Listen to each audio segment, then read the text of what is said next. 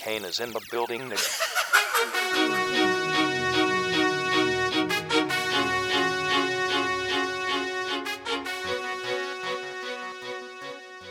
right, listeners of the Sales Line, what's going on? Joining us for week 8, sitting in my car in my driveway, 8 weeks strong doing this. So it's been a lot of fun. We got Joe up in Jersey. What's going on, Joe? How are you? Yes, sir. It was a great weekend. Little quarantine graduation for my girlfriend, so that was a bit of a unique situation, but honestly, it was a pretty fun one. Can't complain. How was your weekend, Tyler? It was great, man. I saw graduation was lighting up social media this weekend. It was crazy. Everyone seemed to be doing that quarantine graduation to the fullest. I spent my weekend in the middle of the woods, actually. My dad wanted to go camping. So we camping? You didn't play tennis? I played a little tennis during the week. I do miss it, Joe. I had to give the shoulder a break. You know me, 2 labrum surgeries down. I got to give the right arm a couple days off at some point.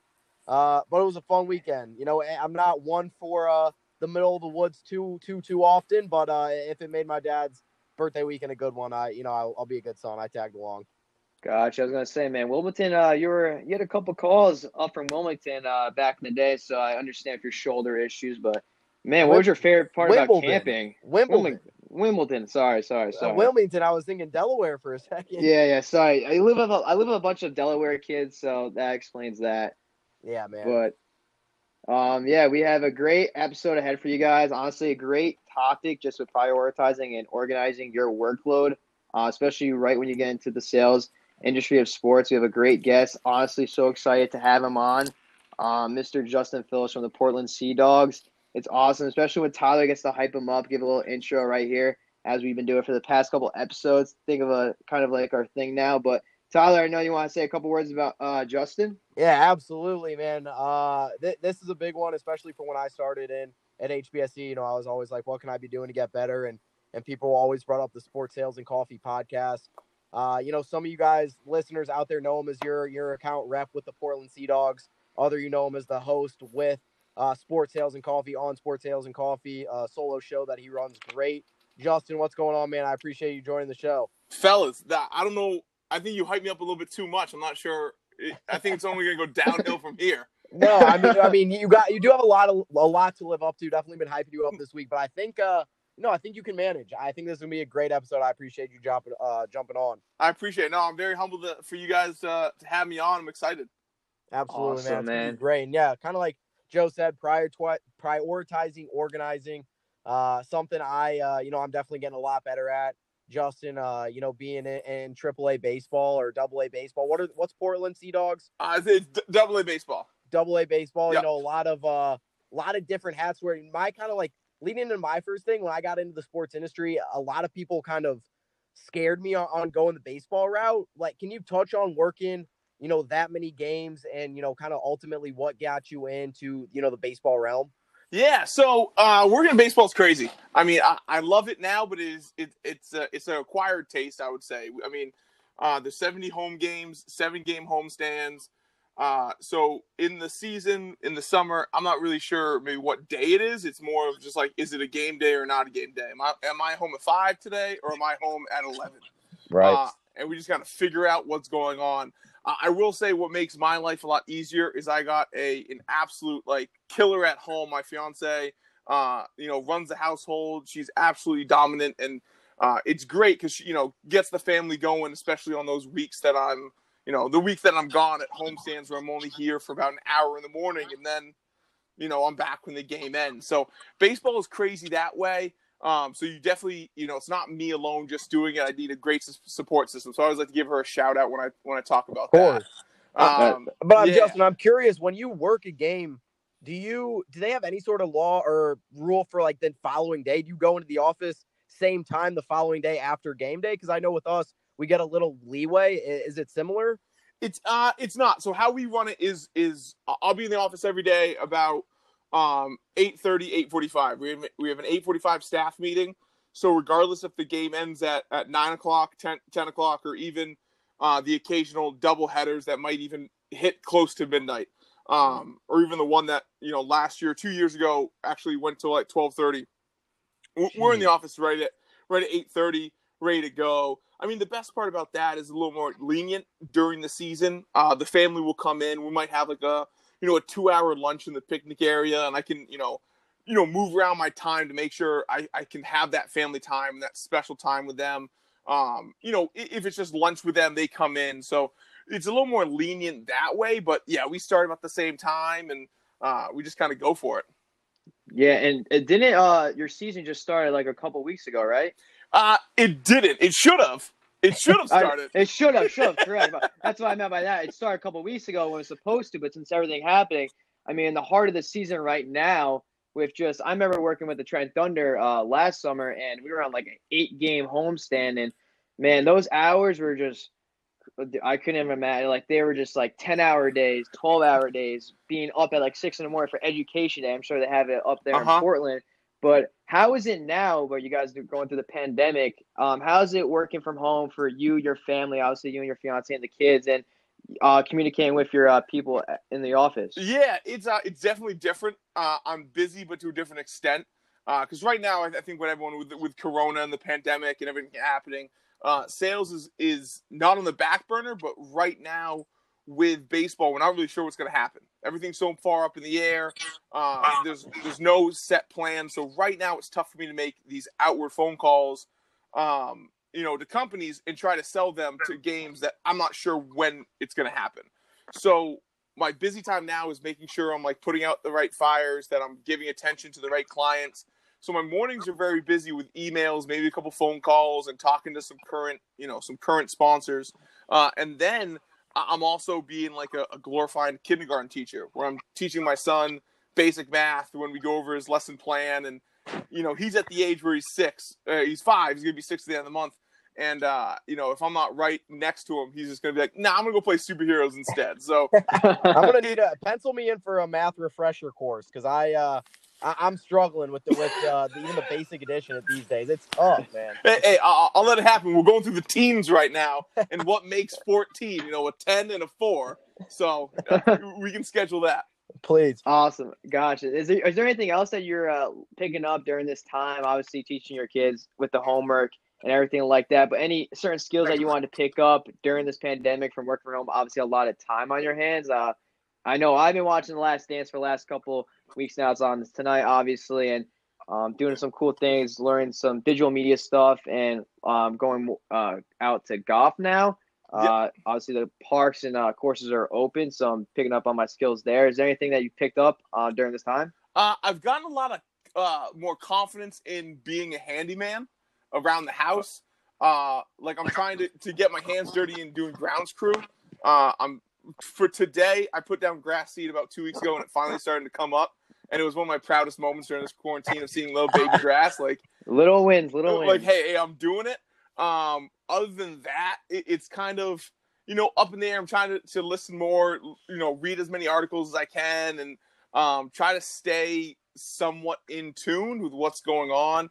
Try to venture out a little bit more on the podcast, or maybe try to do some live events, or, just try to just take risks and get out of my comfort zone. Cause it's very easy when you don't leave, you're at your house all the time, or maybe you just go to the grocery store, to kind of stay in those, 4 walls and get comfortable. So I'm trying to find new ways to maybe get myself uncomfortable and try new things. So definitely. Yeah. And I think that's something that I wanted to do a lot more. And that's kind of when I started doing a lot of networking. Something I was horrible at when we were in the office, I mean, just terrible. I was really just focused on doing my job, which was sales. And I would sometimes let those little things slip through the cracks of networking with people doing like a podcast like this. I know one of your episodes was the silver lining, which is that's what it is right now. It's being able to pick up on those extra skills, spend that math time with your son. For me, it's, it's networking, it's calling other teams, seeing what they're doing. And that's something I'm even going to be, bring back into the office once, whenever that might be. But Justin, I'm absolutely curious with a director role, being a director of corporate sales with the Portland Sea Dogs, do you see yourself working harder now than you first did when you start? Because I know a lot of people in the industry, they're mostly joking, but they'll say, the sales associate, inside sales, that's the hardest you'll ever work. And then when you get up to that director, that VP, that president role, your job gets a less tough. Obviously, that's not entirely true. But what's kind of been your role like since getting promoted? I mean, are you working just as hard, or, you know, walk me through that a little bit. I think that's a great question. And I think it's a different hustle. I think, and I took this to heart, and this was when I started selling. It's my first job out of college. I was selling office supplies, and I remember my sales manager told me, he says, if you're new to sales and you're not working 60 hours a week your first 2 years, you're not working. And I took that to heart. And I knew what he was saying with not saying, like, you need to be working 12 hours in the office. But what it's saying is that you're grinding because you have nothing. Like, you don't have a base. You don't have connections. You have nothing. So you need to work and struggle and bite and claw for all your sales your first 2 years to get yourself a base. And then you can work smarter, not harder. So I feel like right now where I'm in, you know, a director role where I'm helping out some other people on the team. But I'm also kind of going big fish hunting, you know, right. I'm going more big game hunting. So by finding those big games, it might not necessarily be I'm making 60 phone calls a day. My phone calls have gone down, but I'm still, you know, I'm trying to find out who they are in a smarter way, maybe using LinkedIn or Facebook or networking or reaching out to someone or it's, you know, taking notes. And so I think it's a different hustle. I still feel like I'm working, you know, as hard. I think there's a little more stress knowing that there's more on your shoulders. So it's you're expected to bring in X and you're expected to bring in Y and you have to keep on pushing in different directions because you can't really sit back and, you know, if you're looking to bring in bigger accounts or, you know, your goal, you know, I'm maybe more relying on the connections I made last year, the year before, and I can bring those back into my sales funnel. I can bring those back into what I've been doing rather than making that 150 phone calls a day or that 60 phone calls to just hammer the phones, maybe working a little bit smarter and, you know, getting some better qualified prospects in my pipeline than just whoever would want to talk to me. Right. Referrals. Yep.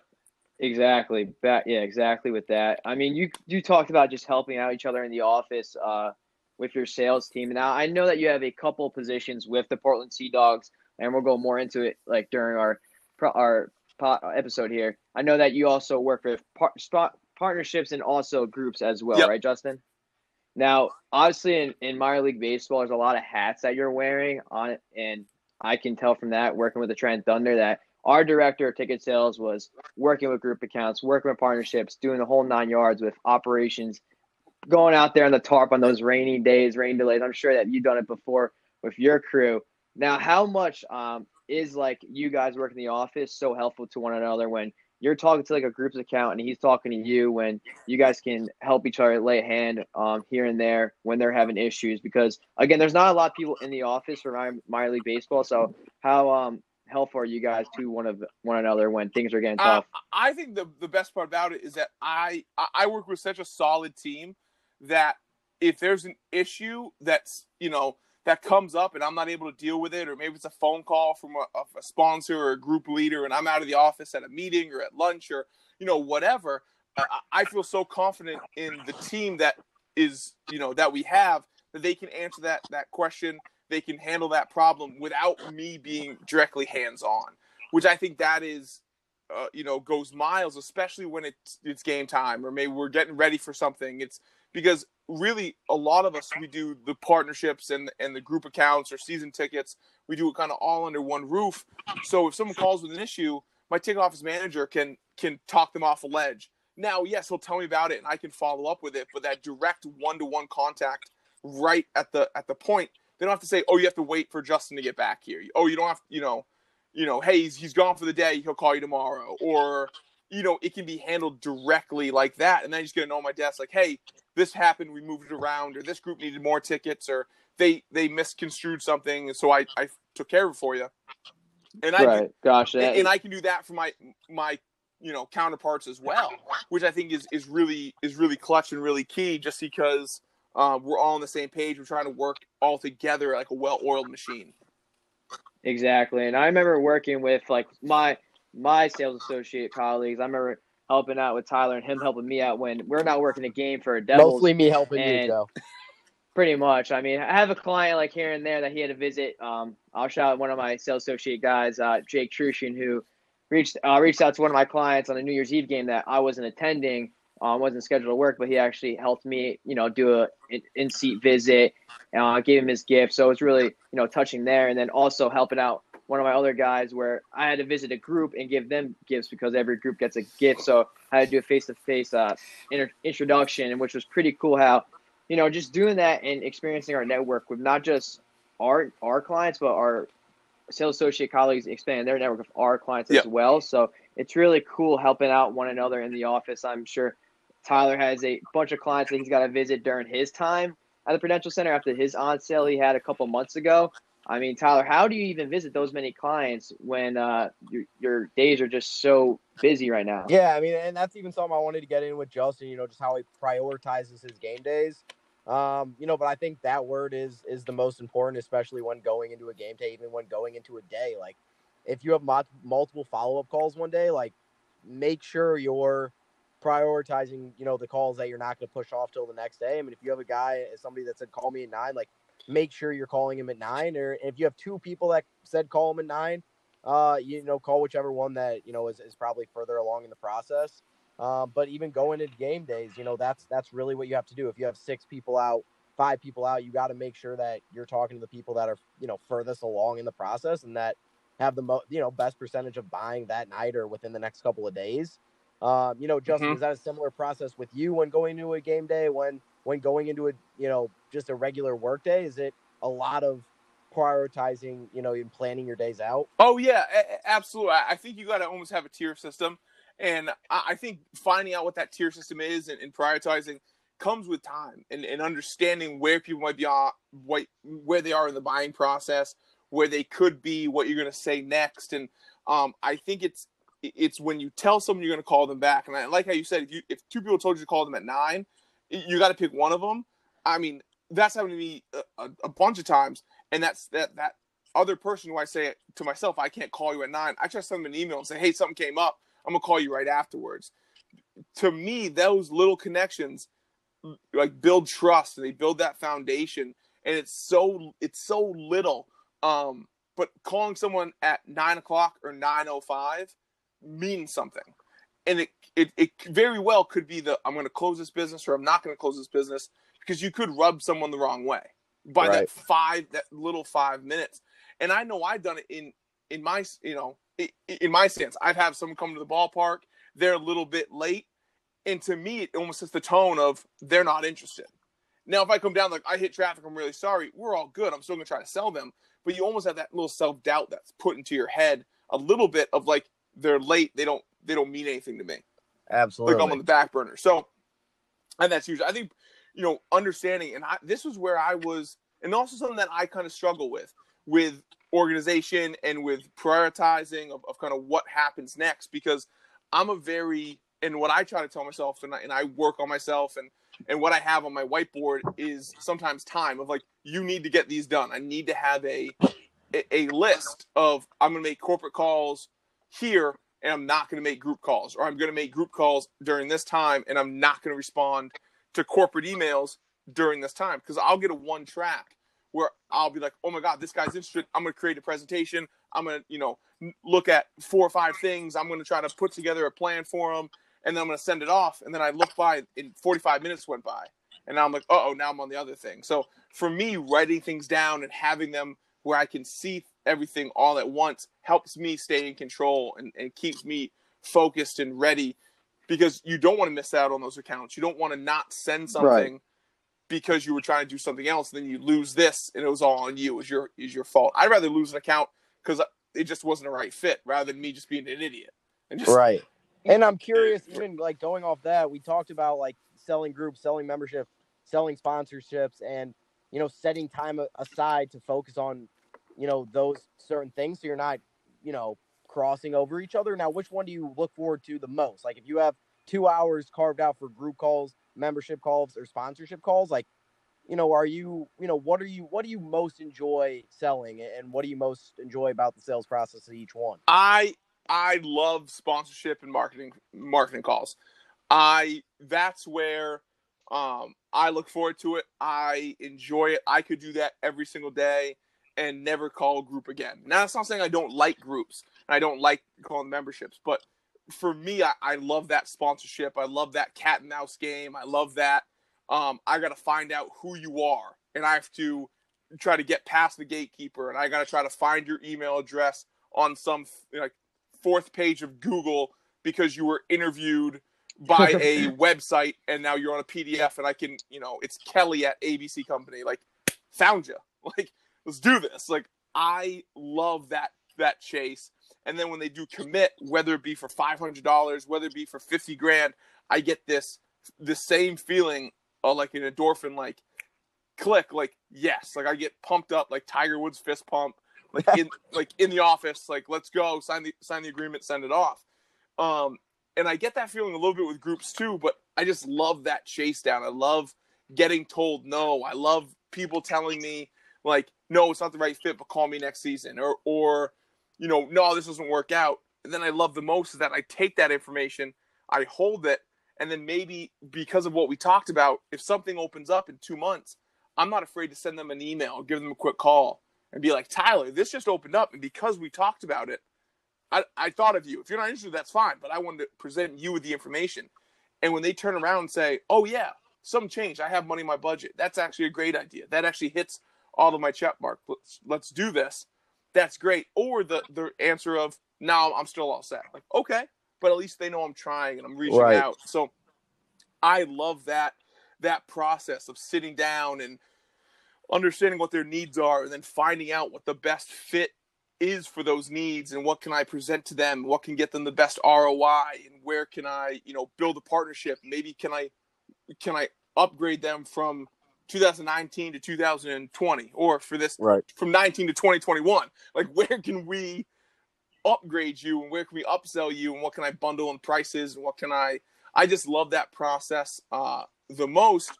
But I also get a great feeling when I talk to groups. I'm able to get them out to the ballpark because the group that I focus on is little leagues and Cal Ripken leagues and youth softball.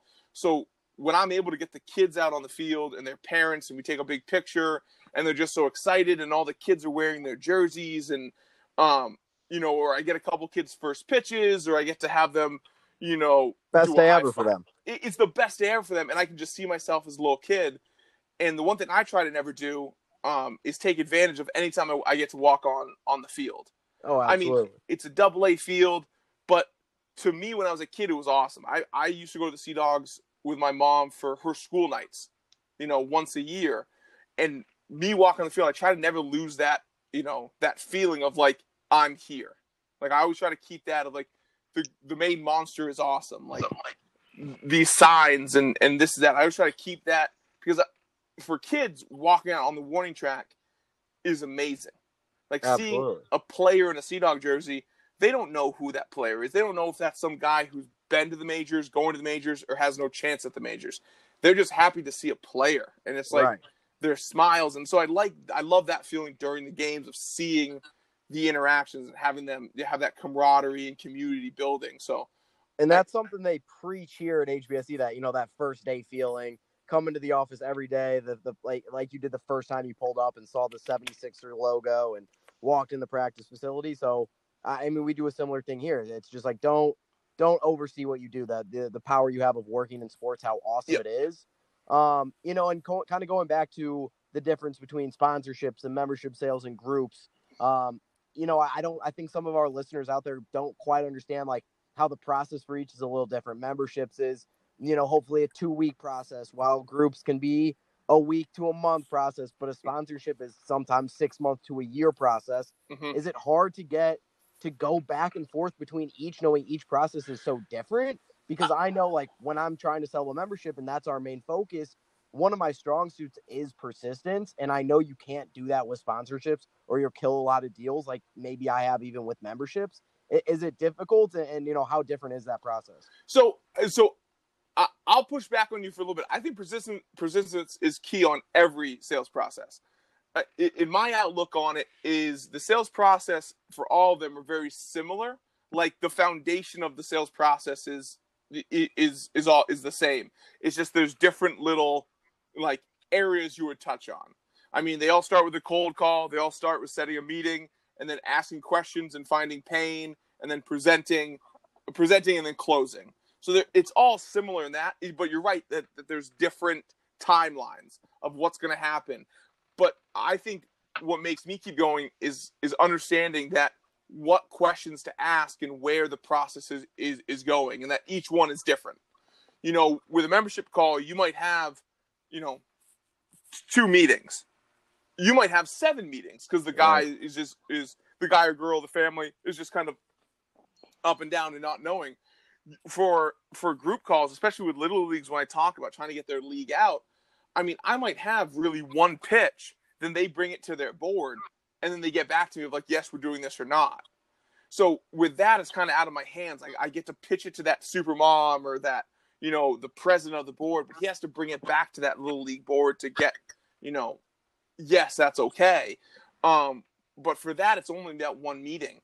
It all kind of depends. And I think with me, it's I just love that chase. I just love that, you know, I try to go after that feeling of that I closed it. So that's what kind of drives me, knowing that the process happens and it's going to take a while. And just as long as I can still see myself moving forward in each one of those sales processes, it kind of keeps me like in there and never trying to look too far ahead.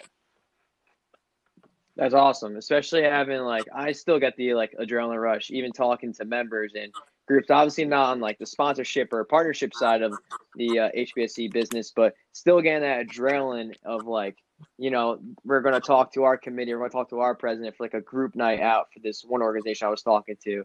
And I'm like, yes, let's go. You're going to talk to that president. You know, if you even want me on that phone call, I'll be right there and answer the questions that he had, just to speed the process even more.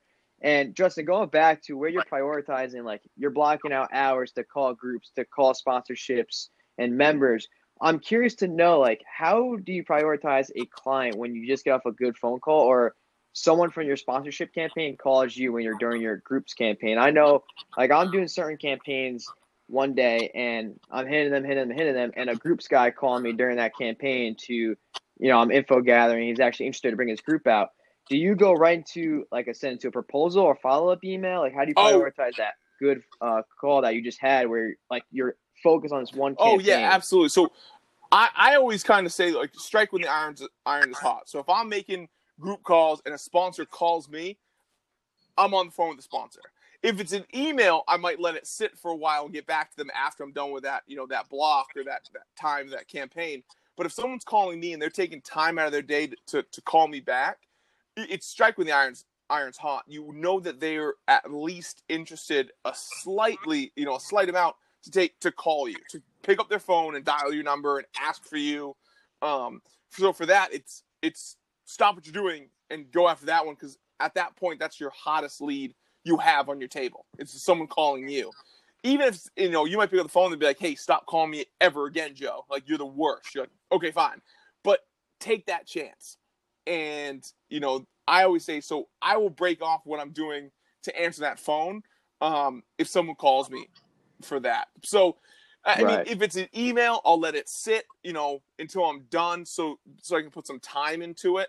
When I'm in somewhere with the process, if I get out when I'm done with a really good phone call, and maybe I kind of considered, maybe that was it was a cold call, but we talked about a lot of stuff that might be kind of, teetering on that was kind of like a meeting that we just had. We asked questions and they asked me to send them some information, or maybe even kind of put what we talked about down on paper and send them it over. Right. I try to do that immediately, or I'll try to say, right when I'm done, this is when it goes out. Because again, it's strike when that iron is hot.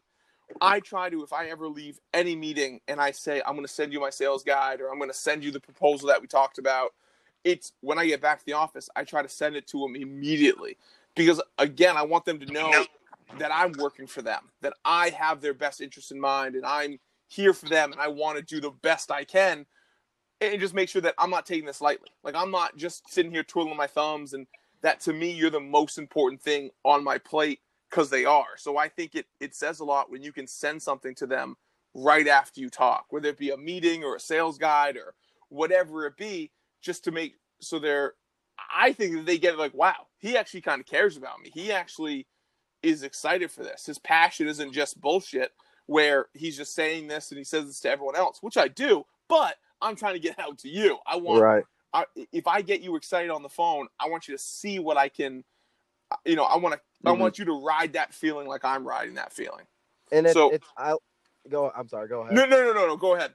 I was going to say, I like that you brought that up because that's something that like I even struggle with. And I know our managers kind of go back and forth on is like, if someone's like, hey, send me this proposal. I know sometimes you'll hear, all right, well, that's great. You know, send it at the end of the day, keep knocking out calls. You know, I know then other people, like you said, they send it right away. So I think, I'm glad you brought up that point because that's something I'm still trying to even figure out. It's like, all right, you know, am I wasting time by putting this proposal together now? Or, you know, would I be able to make 10 calls in this time? And should I wait to put the proposal together at 5:00? But I agree. Like if someone's showing interest and they said, send me over a proposal, why the hell would you wait until 5:00 to send that proposal over? Hopefully by 5:00, they've already looked at it and been able to get back to you. So I agree with your point. Like if you get something, send it. Don't push it off. Don't wait. You might forget. So. Oh yeah. There was a time, and I've referenced this before, but I went to a meeting. I thought the meeting, I kind of pre-qualified it poorly and thought it was going to be kind of a not so great meeting. It actually turned out it was phenomenal. She gave me a verbal right on the spot and said, "Yo, let's do this." And I was like, "Wait, really?" I didn't have like anything with me because I underprepared for it. She was, "Let's do this." I said, "Awesome." I went to my car, I had my laptop, I hotspotted from my phone, write her up an agreement. Wow, that's dedication. And like emailed to her and said, "You're gonna get this within 10 minutes." Like when I left the meeting, I joked, said, "You're gonna have a agreement in your inbox in 10 minutes. I'm gonna go in my car, I'm a hotspot, I'm gonna send it to you." She said, "Perfect." She signed it and got it right back to me. Before I got to the office, I had it, and it was like that's the most important thing that I can do in my day, because sales is all about numbers. It's all about you got to play your percentages, and those 10 phone calls you might make, like you said, in the time it might take you to get their proposal. And my thought, we've all had 10 phone calls where we haven't had one person pick up, right, or anything like that. And we make phone calls to get someone interested in buying. So why not take that, what's in that process early, and go for it? Like, it's you got to play your highest percentage. That's why in basketball, you only shoot threes or you do dunks and layups. Right. And I think that's a great story. Like that just shows you how organized and prepared you were for that meeting. Like you had your hotspot and like you had your laptop in the car and like you got the email to that lady in a matter of 10 minutes. Like that just shows you like the flames are going, like you're hot, like you're ready to go. I mean, that was bringing up to my next question. Like what do you do to prepare you for your prioritizing for like a game day or your day in the office versus, and also like organizing your stuff? Like what are some of the best practices that you learned throughout your time working in Portland or in your sales career in general? So I think the one thing I like to always do is, especially before a meeting, whether it be 5 or 10 minutes before the meeting, I never try to send a new email. I never try to make a new phone call like during that time, just because I want to be in the right mental space that I'm not thinking about other things. I don't have another project going on during my meeting. I don't want to, I always get fear because this happened before that it's like, hey, I got 10 minutes before meeting. Let me make a quick phone call, a cold call to someone. And that actually turns into a good call. And then I don't want to be like, hey, I got to go, man. I have a meeting. Like I never want to be in that. And then I don't want to be late for my meeting. So I like to get in that headspace. I like to look up who I'm talking to, maybe look up some quick information about the company that I can ask, real questions too, whether, and even if it's the little league, I can look them up on their Facebook page and say, hey, how many kids do you have in your league? And I can like get some, like, hey, I saw this picture on your Facebook page about how your 11-12 went to All-Stars, or they made the tournament, or we can have a talking point that I can bring up in that rapport building stage where it's not just me asking, hey, what'd you do for the weekend? But it shows them that I'm doing a little bit of research. I'm kind of looking into them. Like, I can ask, like, oh, hey, I love your logo. I looked up. Your website looks great. Or I see that you have, like, 14 locations. Did I read that wrong? Like, I would like to ask questions relevant. So that 5 to 10 minutes before I meet with them, I like to, look up their business. Also, what I do, too, is I write their names down on my notebook just because I'm an idiot and I'll forget them. So I always do that, too, because you never want to call someone the wrong name, which I've done. Been there, done that. Oh, yeah. Yeah, we all been there. There's no worse way to start a phone call. Oh yeah, yeah. No, I had one. It was this year. It was I was meeting with it was a pretty big client for me. She's like, yeah, let's come in. She called me back. She goes, I'm gonna be late. I said, that's fine. I come down and I'm like, I forget what I said, but I was like, Kelly, how we doing? And she goes, it's Katie. And I said, perfect. Like, awesome. Hot stock. Oh, no. Like, awesome. And I mean, we laughed about it. We got over it and moved along, but all right. So she was a good sport about it. Yeah. I mean, it's the same thing how I feel like people call me Jason a lot on the phone. I never correct them. I'm like, yeah, that's fine. Like, I don't care. I can roll with Jason. I roll with Jason. It's good. You got, yeah. I can see the J right, the S right. What's the difference?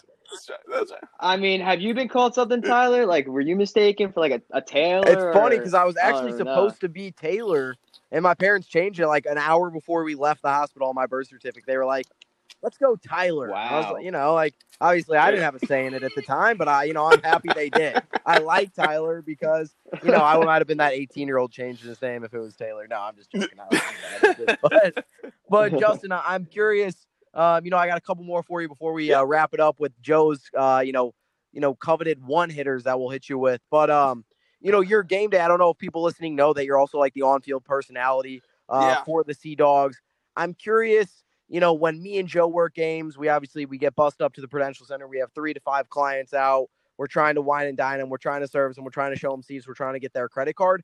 How do you balance between doing all that? Because I know you have clients to visit. I'm sure you've had sponsors out and group leaders out that you're trying to renew, but you also have to go and deal with, you know, getting all the kids lined up and getting them riled up on being that on-field personality. Like, is it tough to balance? And like, walk me through your game day. Yeah.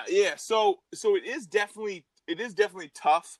And I haven't mastered it, but I will say the one thing that I have going for me is that because I'm the on-field MC and I'm out there and I'm very, you know, in front of fans, is that if I'm unable to make it to a client or I'm unable to be there, most of them understand because they see me. I just don't see them.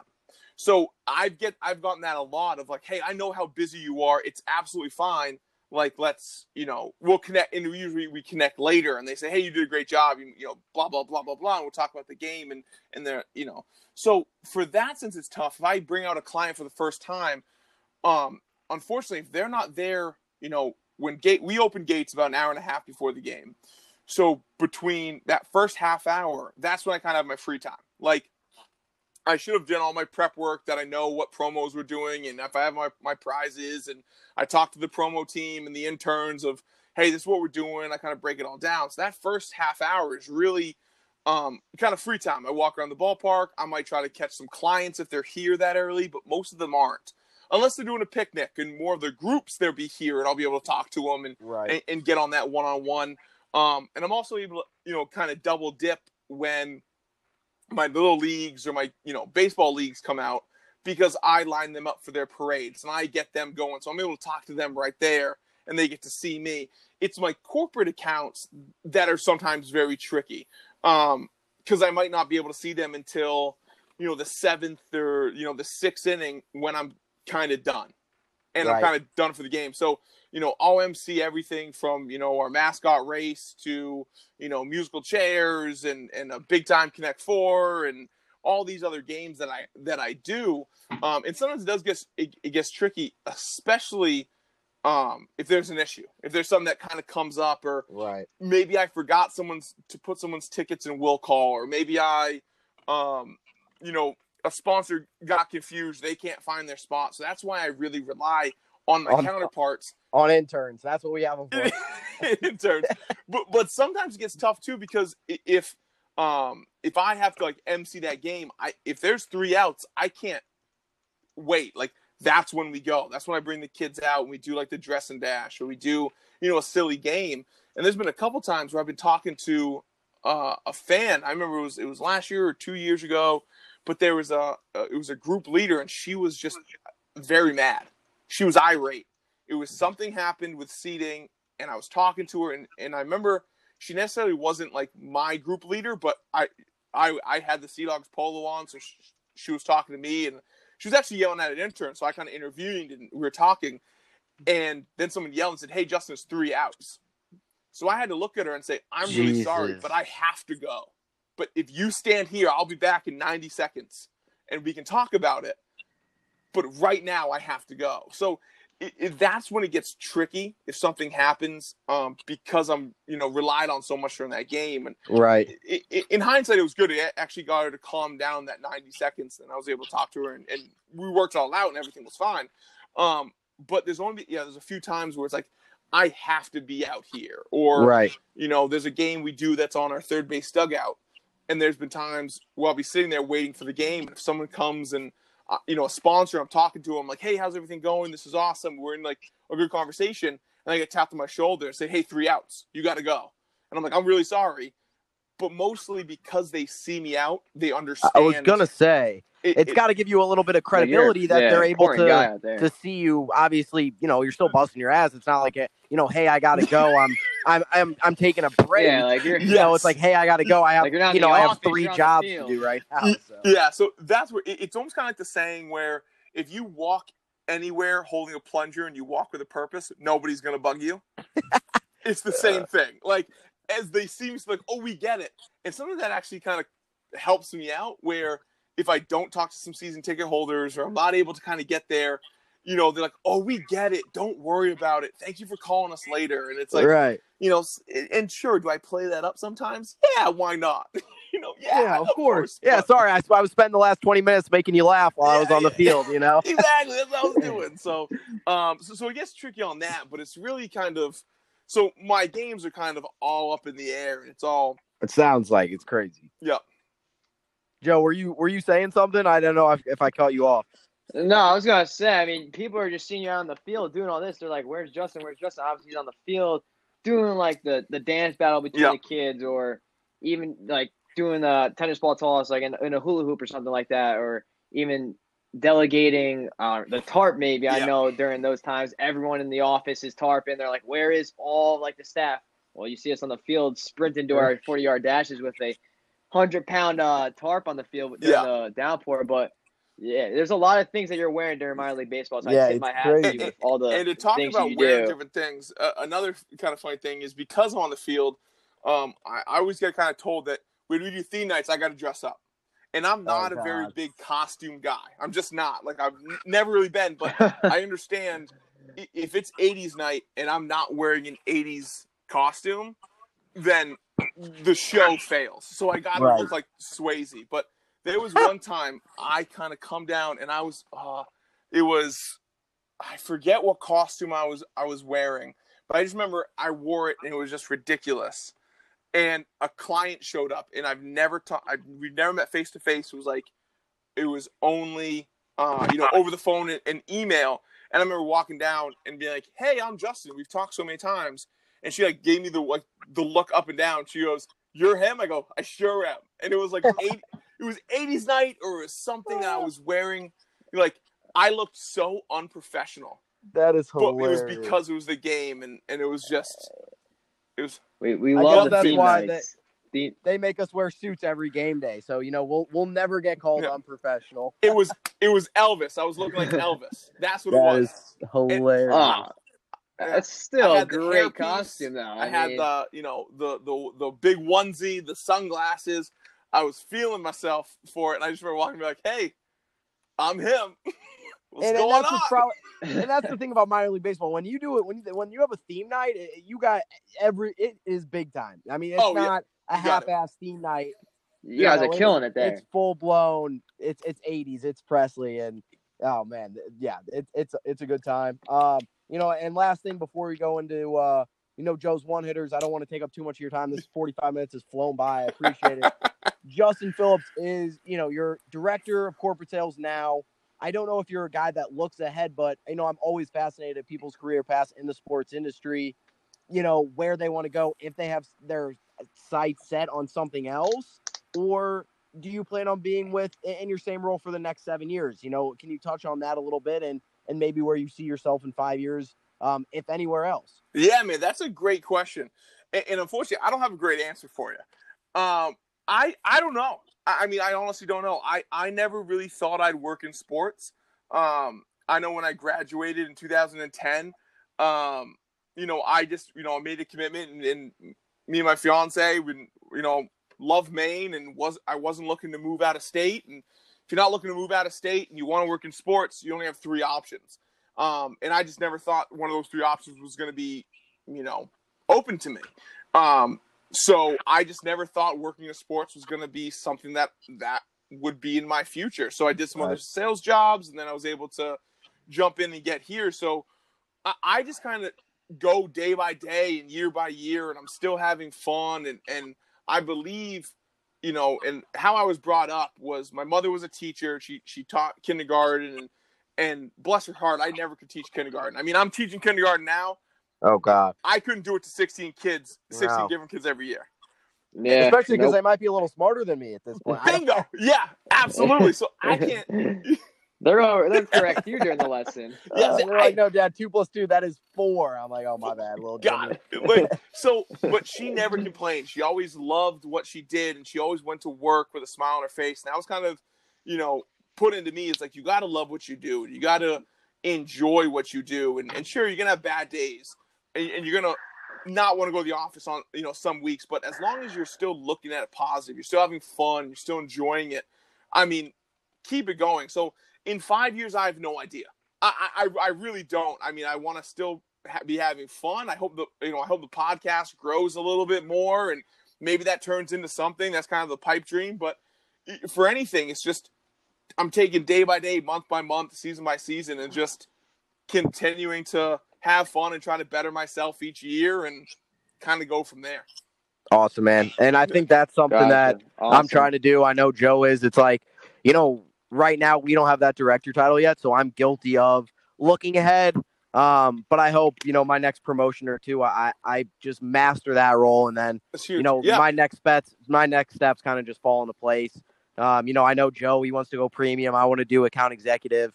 Hopefully we obviously get there, but then, just master those roles, and your next steps should fall into place ideally. Yeah. It also just goes with, I remember talking to a lot of people when I was networking during this time, obviously working from home, people in the premium department, people in partnerships, sponsorships, people in groups. And one main advice that they just tell me, just be good at the job you're doing right now. Focus on now. I mean, that has really just been in my head right now. And I'm just going to keep it with me from this time on forward, where my career is going, but just being good at my job right now and just perfecting my craft at this current role. But completely agree with my goal for you guys, taking one day at a time. But I think the big thing I'll leave this with is too many people don't want to be patient. I think it is, and you want to get to that next step so quickly that you're not allowing yourself to build that base, and you're not be able to get these foundations. And why I think when you see people that have been in these positions that are, have been there for years, it's because they've mastered every step of the way. So they understand what the next step is. They're not looking too far ahead. I mean, they're not like, hey, I want to be the CEO, of the team. It's more of what's my next step? What can I do better at? And then continue to move forward. It's taking that next step. Exactly. And I think that's even what I'm guilty of. I'm thinking about what I want to do past account executive. I'm not even a damn account executive yet. I was close. I'm hopefully, going to get there within the next month or two, but it's like, slow your roll, Tyler, master SA, master account executive, whatever's after that, it'll fall into place.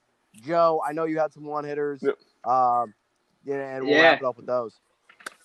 It's been awesome. I mean, I remember just listening to your podcast, last August, starting my first day at HBSC. I'm like, I got to learn how to sports sales, dude. I need to learn something.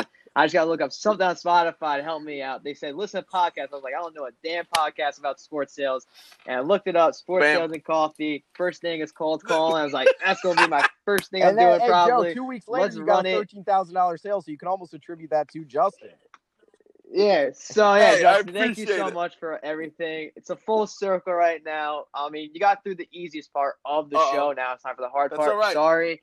It's called the one-timers. Hopefully you'll seal the deal with some of them. Obviously, working in the ballpark, gotta know favorite ballpark meal. Is it the Franks? Is it the fried Oreos? Is it the funnel cake? It is, hands down, it's the Sea Dog biscuit. So it's a specialty item. It's a specialty item. Biscuit. It's 2 cookies with vanilla ice cream in the middle. Wow. Phenomenal. All right. I got to try out. Right. Go to Portland St. Louis, please. All right. All right. So, mustard or ketchup? Well, mustard. Oh, I don't know. I'm a ketchup guy. All right. One for two right now. All right. Which is harder to face, a Garrett Cole fastball, one of the top pitchers in the MLB, or an Ovechkin slap shot? Oh, I got to go with fastball. I'd agree. All right. And I know it's only one time, but what I'm going to say is because I'm a big guy, I feel like if I'm in goal, I have a chance of it hitting my body. That's what I was thinking. I have no chance of hitting a fastball at all. Percentage-wise, I might have a 5% chance that, my thigh gets clipped with a slap shot. It's going to hurt. But I'm going to, yeah. So, you're right. All right, who drives a golf ball farther? Tom Brady or Peyton Manning? Tom Brady now or Tom Brady last year? I mean, they're playing very soon. Oh, because he's a Buccaneer now, so I'm going to Peyton Manning. If you said last year, he has been playing golf longer. That's true. I'm going to go Peyton Manning because he's not a Patriot anymore, so I don't want to really root for him too much. All right, so I'll end it right here. This has been a huge debate. Tyler's going to give a twist of his, which I don't really like because it's just been getting old. But who wins in a fight, a gorilla or a silverback? Or a silverback gorilla or a grizzly bear? Silverback gorilla. Okay, that's the right answer. That's the right answer. No, and then we'll end it with this. Life without hands or feet? Feet. Wow. I would all... Yeah. Hey, I don't know.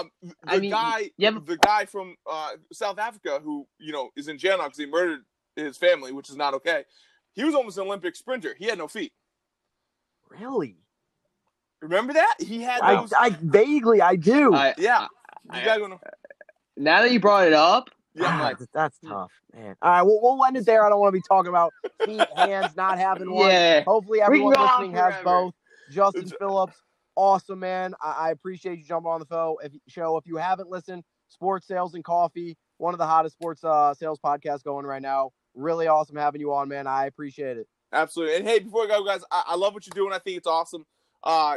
Keep it going. I think – I know it's – there's 5 episodes in, right? 5, 6 episodes?